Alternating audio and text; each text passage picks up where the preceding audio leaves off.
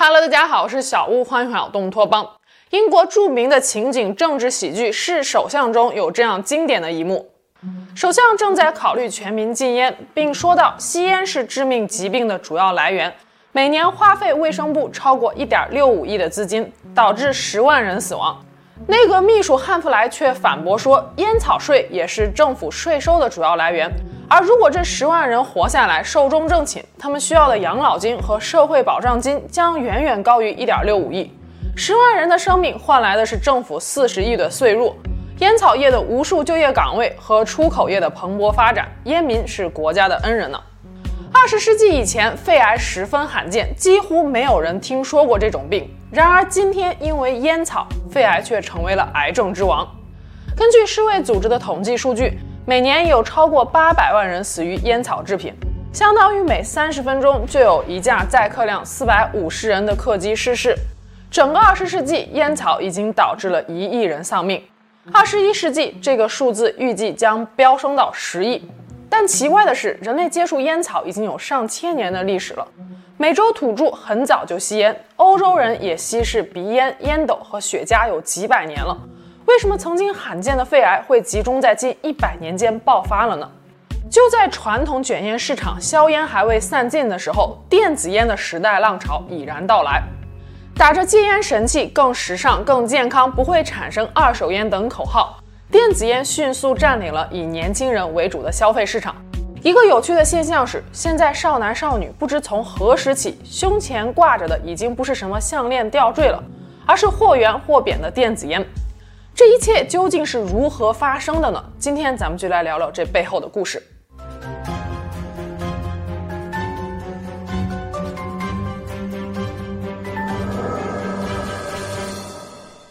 一四九二年，大航海时代兴起，哥伦布发现了美洲新大陆，并在那里看到当地印第安人会取一根长管工具，一头点燃神秘的草叶，在另一头用嘴吸食，然后从嘴里吐出缭绕的烟雾。根据考古发现，美洲印第安人三千多年以前就开始了对烟草的种植和利用。哥伦布发现新大陆的同时，也把烟草带到了全球。一八七五年，美国人杜兰德发明了世界上第一台自动卷烟机，也逐渐将烟草事业推上了高潮。那时，吸烟有害健康还并非共识，政府也没有任何相关的管理法规，绝对是烟草制品的黄金年代。二十世纪初，借助现代营销方法，烟草商们很快赚得盆满钵满。想要集卡片吗？来包香烟吧。想要健康吗？来包香烟吧。医生们会大量出现在烟草广告当中，还会告诉你，医生抽的最多的烟就是骆驼牌。起初，吸烟还是男性的专利，女性吸烟会被当作是行为不检点。一九零八年，纽约市还专门颁布了一项法令，禁止女性在公共场合吸烟。但是到了一九二九年，烟草商们很快嗅到了一丝女性解放的气息，他们立刻策划了一次特别营销，在纽约复活节游行时，让一群年轻漂亮的女孩叼着烟，潇洒地走在人群当中，表达对男权思想的抗议。就这样，女性烟民的数量暴增，因为他们抽的不是烟，而是自由的火炬。在第一次世界大战中，担任美国远征军总司令的六星上将约翰潘兴。当被问到是什么让他赢得战争时，他说：“子弹，还有一样多的香烟。”二战时，罗斯福总统更是宣布将烟草列为重要的战备物资，这直接导致美国卷入二战的四年时间里，烟草总产量比之前上升了百分之五十。二战结束时，美国人一年要抽掉三千五百亿根烟，这是个什么概念呢？三千五百亿根烟的总长度加起来可以绕地球七百圈儿，或者往返月球三十六个来回。在烟民数量激增的同时，全球范围内肺癌的发病率也急剧上升。但是，想要把吸烟和肺癌正式挂钩，科学家们还有很长的一段路要走。一九三九年，德国科学家弗兰茨·穆勒首次提出，相对不吸烟者，吸烟者患肺癌的比例要高得多。一九四八年，英国流行病学家奥斯汀·希尔和理查多·多尔在英国医学杂志上联名发表论文。认为吸烟和肺癌之间存在着强相关性。一九五零年左右，美国流行病学家恩斯特·温德也发现了肺癌发病率飙升的曲线与香烟消费曲线是高度重合的。他后来还用一百五十六只小老鼠做了一次实验，在其中一百一十二只身上涂上焦油，每周涂三次，每次四十毫升，相当于一包烟的焦油含量。剩下的四十四只自然生长，结果发现百分之五十八的涂焦油的小老鼠都发生了癌变。不过，即使是这样，烟草商们还是没有那么容易认输。他们的说辞是高度相关性，并不代表着因果关系。即使是患肺癌的人，大部分都抽烟，但是不抽烟的人也有得肺癌的，所以无法证明就是抽烟导致了肺癌。美国流行病学家恩斯特温德的导师格雷厄姆就是烟草商的忠实拥护者。因为他本身就是一个重度烟民，他实在无法接受手中的销魂神器竟然是癌症诱因的这一结论。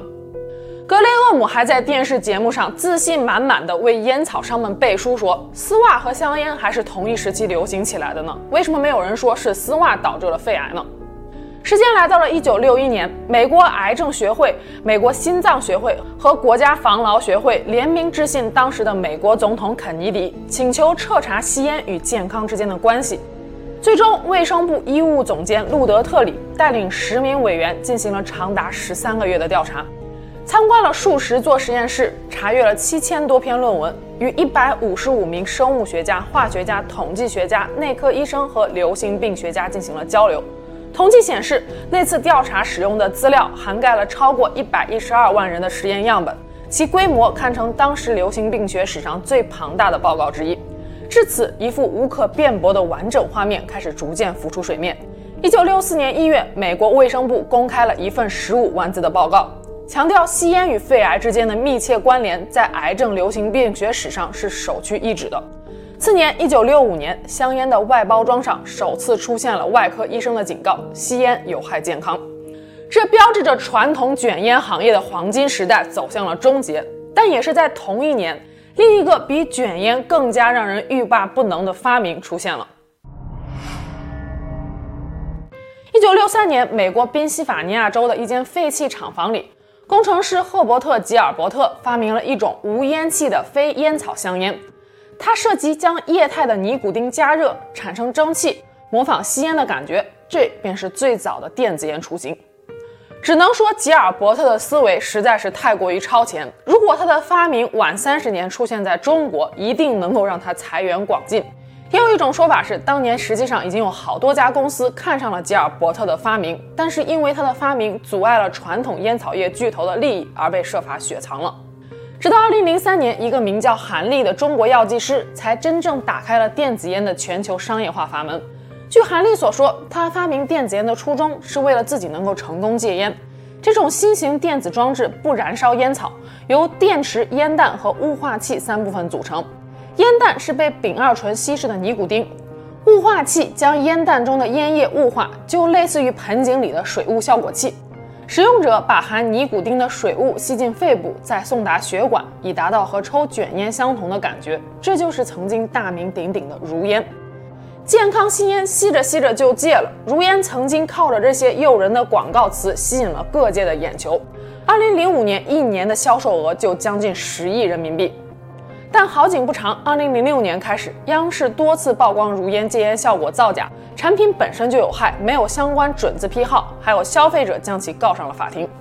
国家烟草局也赶紧趁机插一脚，说如烟的宣传涉嫌失实，并且要求把如烟交给自己管理。一系列的事件让如烟的销售额大幅锐减，不得不把经营的重心转到海外。但是国外市场的情况也没有好到哪里去。电子烟的出现威胁到了传统卷烟在烟民们心中的地位，还不用像传统卷烟一样交纳高昂的烟草税，FDA 坐不住了，以药品管理为由禁止电子烟的进口。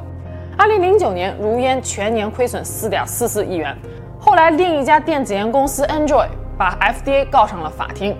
二零一零年，FDA 败诉，眼看电子烟的扩张之势已不可阻挡，烟草业巨头们也纷纷捂脸加入。二零零九年到二零一二年间，电子烟在美国市场以每年百分之一百一十五的速度递增。然而，此时的如烟已经错过了发展壮大的黄金时期。直到二零一二年，如烟在美国的专利申请才获得了认可。但无数其他电子烟品牌已经如雨后春笋般冒出，各路创业者蜂拥而至。二零一三年，连续亏损四年的如烟被总部位于英国的帝国烟草以七千五百万美金的价格收购。如烟的黄昏正是其他电子烟品牌的黎明。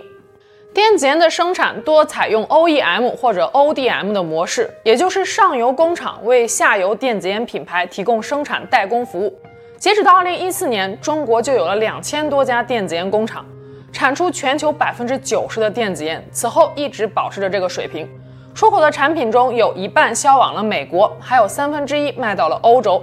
根据中国电子商会电子烟行业委员会公布的数据，二零二零年中国电子烟内销额一百四十五亿人民币，出口额更是高达四百九十四亿元。预计二零二五年内销出口分别可达到四百九十八亿元和一千六百九十七亿元。按照这一增速，电子烟市场的规模突破万亿指日可待。无数海内外烟民一口又一口地抽出来了一个世界电子烟之都深圳。那么，如今风靡全球的电子烟，真的像无数商家所宣传的那样，是健康无害的戒烟神器吗？烟草在七百、八百摄氏度的温度下持续燃烧，会释放出尼古丁、焦油、一氧化碳以及固体微粒等有害物质。在这些有害成分当中，焦油和一氧化碳是致癌的元凶，尼古丁则负责成瘾。尼古丁简单来说就是一种类似兴奋剂作用的生物碱。抽一口烟，大概十秒钟后，尼古丁就会随血液流动，通过血脑屏障抵达你的大脑，并与烟碱型乙酰胆碱受体结合，刺激多巴胺的释放，使人产生幸福满足感。正是这种愉悦感，让很多人爱上了抽烟。电子烟与传统香烟不同，它并不燃烧，而是将烟叶在两百五十度到三百摄氏度左右的温度下加热雾化。它同样会释放出尼古丁，但是没有了传统烟雾中的焦油和固体颗粒，也不会因为燃烧不充分而产生一氧化碳。所以从这个角度来看，电子烟确实要比传统香烟健康得多。但这并不代表着我们就可以放心的抽电子烟了。首先，普遍存在于电子烟和传统香烟烟雾中的尼古丁，虽然不是一种致癌物质，但依然会引发心脑血管疾病，影响青少年的大脑发育，还可能会导致学习障碍和焦虑症。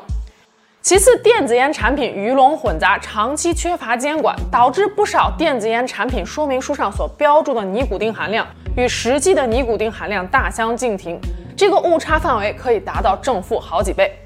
二零一九年，央视财经频道三幺五特别节目中，调查人员从市场上随机购买了八种电子烟烟叶，送往实验室进行检测，结果发现五种烟叶的尼古丁浓度标识都不规范。有一瓶六十毫升的烟叶上标注含有尼古丁六毫克，可实验人员却从中检测出来了三百六十毫克的尼古丁，也就是说，包装上所标注的六毫克，实际上指的是六毫克每毫升。还有一些烟叶虽然标注规范，但实际上测得的尼古丁浓度却是标注浓度的三倍还多，这就让抽电子烟跟开盲盒似的，抽进去多少尼古丁基本全看命。有人可能会说了，那抽零尼古丁烟叶不就好了？我们暂且不说，有很多零尼古丁烟叶中实际上也能检测出来尼古丁。就说产品本身，零尼古丁烟叶在市场上的占比是很小的。不含尼古丁就意味着不能让你上瘾，更无法让你成为持久的客户。你以为电子烟厂商都是慈善家吗？不少烟民对于零尼古丁烟叶也是不屑一顾的。还有人直言不讳地说道：“不含尼古丁，你是抽了个寂寞吗？”退一万步说，就算是不含尼古丁的烟叶，也不是安全无害的。虽然少了焦油和一氧化碳，但电子烟加热后释放的气溶胶会产生甲醛、乙醛、亚硝胺和苯，它们都是一类致癌因子，也被称为确认致癌物。既有充分的证据证明这些物质会对人体产生致癌作用。另外，电子烟的烟雾中存在着数十种重金属，以镍和铬含量最多。长期吸入重金属也会有中毒的风险，可能会产生头晕、头痛、失眠、健忘、精神错乱、关节疼痛等症状。但是这些潜在的危害，商家在宣传电子烟的时候都悄悄地给隐去了。除此之外，电子烟不存在二手烟，也是一个彻头彻尾的伪命题。根据世卫组织二零一九年公布的数据，对比无烟的清新空气，电子烟所释放的二手气溶胶可以造成 PM 一点零值高出十四到四十倍。PM 二点五值高出六到八十六倍，尼古丁含量高出十到一百一十五倍，乙醛含量高出二到八倍，甲醛含量高出百分之二十。最可怕的是，与传统香烟不同，电子烟瞄准的是十五到二十四岁以年轻人为主力的消费群体，其中也包括大量未成年人。美国电子烟品牌 Juul 是第一个将电子烟与时尚潮流两个看似不搭嘎的东西成功捆绑在一起的公司。二零一八年，Juul 的高层曾经做出了一个惊人的壮举，豪掷千金，抛出了二十亿美元的年终奖，让一千五百名员工瓜分，相当于人均八百万人民币的奖金，一夜之间造就了一公司的千万富豪。从零到三百八十亿美元的估值，Juul 只用了三年的时间。这巨额利润的背后，是一场以牺牲大量年轻人甚至是未成年人健康为代价的阴谋。他们将产品设计成富有科技感的 U 盘形状，还研发了弗吉尼亚烟草、薄荷醇、香草奶油混合水果、芒果、青瓜等各种年轻人喜欢的口味。新产品打入市场之前，Juul 推出了一张潮酷感十足的海报：一个穿着白色 T 恤、灰色棒球服、扎着高马尾的年轻女模特。手持 U 盘形状的 Juul 电子烟，吞吐着烟雾，朋克范儿十足。各类音乐节、电影节等年轻人聚集的活动上，也经常可以看到 Juul 的工作人员在现场免费发放电子烟。Juul 还联合各类网红 KOL 在各大社交平台上铺天盖地的投放广告，一时间，电子烟被鼓吹成了像 iPhone 一样具有划时代意义的科技产品。你抽的不是电子烟，而是一种生活方式。Juul 开始像病毒一样在美国年轻人群体中蔓延。到了2018年，FDA 才回过神来，发现，在过去一年的时间里，美国高中生吸电子烟的人数增加了百分之七十八，初中生增加了百分之四十八，初中、高中电子烟烟民从2017年的二百一十万剧增到2018年的三百六十万。美国外科医生2016年年度报告中也显示，在2011年到2015年的五年时间里。美国高中生使用电子烟的比例上涨了将近百分之八百，监管机构终于坐不住了，开始了一轮对电子烟企业的调查。Juul 首当其冲，FDA 要求 Juul 给出一个合理的解释，为什么会有大量未成年人使用该公司的产品并且上瘾。二零一九年下半年，美国又开始爆发了一种奇怪的电子烟肺炎。仅2019年6月到9月期间，就出现了530个病例。截止到2020年1月，已经有2700多人患上该病。这些人在得病之前都曾经吸食过电子烟，而且肺部的 X 光片惊人的相似。电子烟肺炎是如何产生的？又为什么只在美国大规模流行？目前尚没有定论。但是根据美国疾控中心 CDC 的猜测，维生素 E 乙酸盐可能是罪魁祸首。这类物质雾化后吸入可能会损伤肺部。而维生素 E 乙酸盐的成分常见于含有大麻的电子烟产品，电子烟肺炎又多发生在大麻合法化的州。二零二零年初，美国 FDA 颁布了电子烟新政，禁止大多数水果口味的电子烟烟弹，仅保留烟草味和薄荷醇两种口味。如今的 Juul 已经跌落神坛，二零二一年六月市值已经缩水到了四十三亿美元。不久前的二零二二年六月二十三日，FDA 更是宣布在全美禁售 Juul 的所有电子烟产品，包括烟草味和薄荷醇味。虽然朱尔在美国已经走到了穷途末路，但是他曾经的神之营销套路却被国内的各大电子烟厂商疯狂的 copy paste，玩的是有过之而无不及。为了和传统卷烟区分开来，电子烟厂商创造了 “vape” 一词，从 “vapor” 烟雾一词延伸而来。许多年轻的电子烟使用者并不把自己当成烟民，而是自称为蒸汽玩家。电子烟体验店便是玩家们的集会场所。他们强调电子烟是一种生活方式，讲究的是个性与格调。某站上随便一搜就是各种电子烟种草视频，花式烟圈秀，播放量动辄数十上百万。某电子烟厂商几年前还在抖音上开展过锁骨电子烟创意玩法，一个美女模特把电子烟放在自己的锁骨上，让别人用嘴叼来抽。短短十五秒的视频播放量瞬间破千万，被无数网友点赞转发。此时你抽的不是电子烟，而是爱美。在口味宣传上，商家将大自然、四季、旅行、亲友、恋爱等各种温馨美好的词汇与电子烟的口味一一绑定。广告海报中大多使用的是明亮的色彩，搭配浓郁、清香、酸甜、丝丝入扣等词汇，不知道的还以为是在宣传某种美食呢。在某客 APP 中，一个题为“你是如何知道某客电子烟”的话题下，有超过百分之三十的人说口味多样是他们主要的购买动机。走进某线下电子烟门店，各种口味的烟弹让人眼花缭乱，不说的还以为这是卖 MM 豆呢。世卫组织2021年8月份曾经发表过一组数据，说全球范围内所有电子烟产品加起来有1.6万种口味。这是个什么概念呢？如果你一个星期换一种口味，想要抽遍市面上所有的口味，你需要三百年，几辈子都抽不完。这些调味电子烟对一些涉世未深的青少年尤其有吸引力。根据中国疾控中心发布的2018年中国成人烟草调查结果报告，使用电子烟的人群主要以年轻人为主，15到24岁年龄组的人群，电子烟的使用率最高，高达百分之一点五。而中国卫健委的数据显示，我国十五岁以上的人群使用电子烟的人数大约在一千万。更让人脊背发凉的是，一些黑心商家早已经将他们的触手伸向了懵懂未知的小学生。虽然二零一八年国家市场监督管理总局已经下发通告，禁止向未成年人出售电子烟，但是最近几年电子烟市场还是越来越向低年龄层渗透。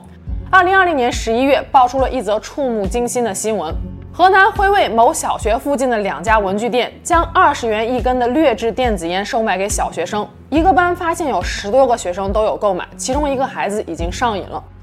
你想问为什么小学生会痴迷抽电子烟呢？想想你小时候是不是或多或少的也会在学校走廊的尽头看到几个平时张扬的所谓的问题学生背着老师偷偷抽烟呢？无良商家们利用的正是孩子们的好奇心。而对于年轻人来说，现在的电子烟已然成为了一种潮流文化和一种社交必需品。你不抽就是不合群。有网友直言，看到朋友们胸前都挂着电子烟，感觉抽烟也可以是这么优雅的一件事。回到视频最开头的问题，为什么近一百年间肺癌会从罕见病变成了癌症之王呢？因为从传统香烟到电子烟，不断有人把癌症诱因塞进精美的包装之后，然后卖给了我们。帮你戒烟是电子烟当初诞生的初衷，也是无数电子烟厂商重要的宣传口号之一。那么，电子烟真的能够帮你戒烟吗？知乎上有一个问题是：改吸电子烟之后，你的身体发生了怎样的变化？一位朋友回答说，吸某品牌的电子烟已经有半年多了，感觉有时候危害比纸烟还要大。电子烟在哪儿你都能抽，结果就越抽越多。而且某品牌的电子烟使用的是离合态尼古丁盐，比纸烟的尼古丁更容易上瘾。现在他一颗烟弹只能用两天，抽到醉生梦死、失眠，一天只能睡两个小时，身体整个都垮掉了，胃病、肠胃病、口腔溃疡。这位朋友还说，电子烟根本就不是戒烟产品，只能说是香烟的替代品。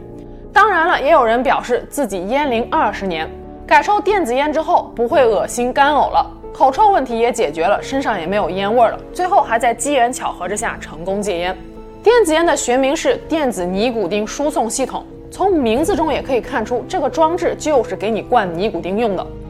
刚才我们也说了，尼古丁会让人上瘾，所以从成瘾性上来说，电子烟与传统香烟并无二致。可以说，不论是传统香烟还是电子烟，做的都是成瘾的这门生意。加州大学圣地亚哥摩尔斯癌症研究中心的教授约翰·皮尔斯曾经跟踪研究过两千七百七十名试图戒烟的人，并在二零二零年发表论文，声称没有明确的证据证明电子烟能够帮助戒烟。世卫组织也早就对电子烟可作为辅助戒烟工具的宣传表示过质疑。约翰·皮尔斯教授还认为，电子烟不仅不能够辅助戒烟，还可能让人产生烟草成瘾的入门效应。也就是说，本来不吸烟的人，因为电子烟导致了尼古丁依赖，从而发展成为了长期吸烟者。正所谓电子烟戒烟，越戒越迷恋。二零二一年二月，皮尔斯教授在《儿科学杂志》上发表了另一篇关于青少年使用电子烟与日后烟草成瘾关系的论文。这篇论文是基于皮尔斯教授的研究团队在二零一四年开始的一项研究。研究团队选取了一万五千八百二十六名十二到二十四岁的青少年作为研究对象，并在之后四年的时间里，每一年都回访。研究发现，只要是使用过电子烟的青少年，无论是偶尔使用还是多次使用，在一年后使用传统卷烟的可能性，都比不使用电子烟的青少年要大得多。即使是只使用过电子烟一到两次的人，一年后改抽传统卷烟的可能性，也是从不吸烟人群的三倍。皮尔斯认为，正是电子烟的入门效应，引诱了非吸烟者走向了真正的烟草成瘾。然而，中国疾控中心二零二零年十二月在《柳叶刀》上发布的另一篇论文却给出了与皮尔斯教授大相径庭的结论。中国疾控中心研究团队对全国三十七万余名受访者进行了一次抽样调查，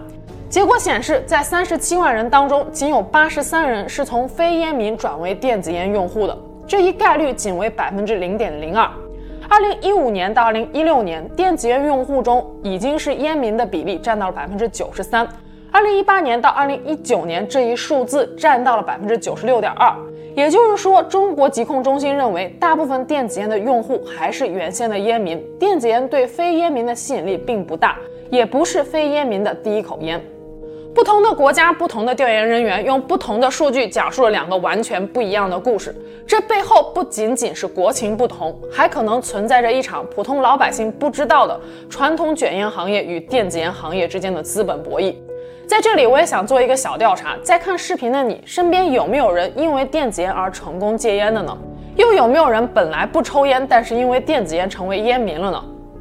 今年三月，中国国家烟草局也颁布了电子烟管理办法，明确禁止销售除烟草口味和薄荷口味以外的其他调味电子烟。管理办法将于二零二二年五月一日起实施，但是给了所有调味电子烟产品五个月的过渡期。也就是说，从二零二二年十月一日起，市面上将再也找不到任何合法的调味电子烟了。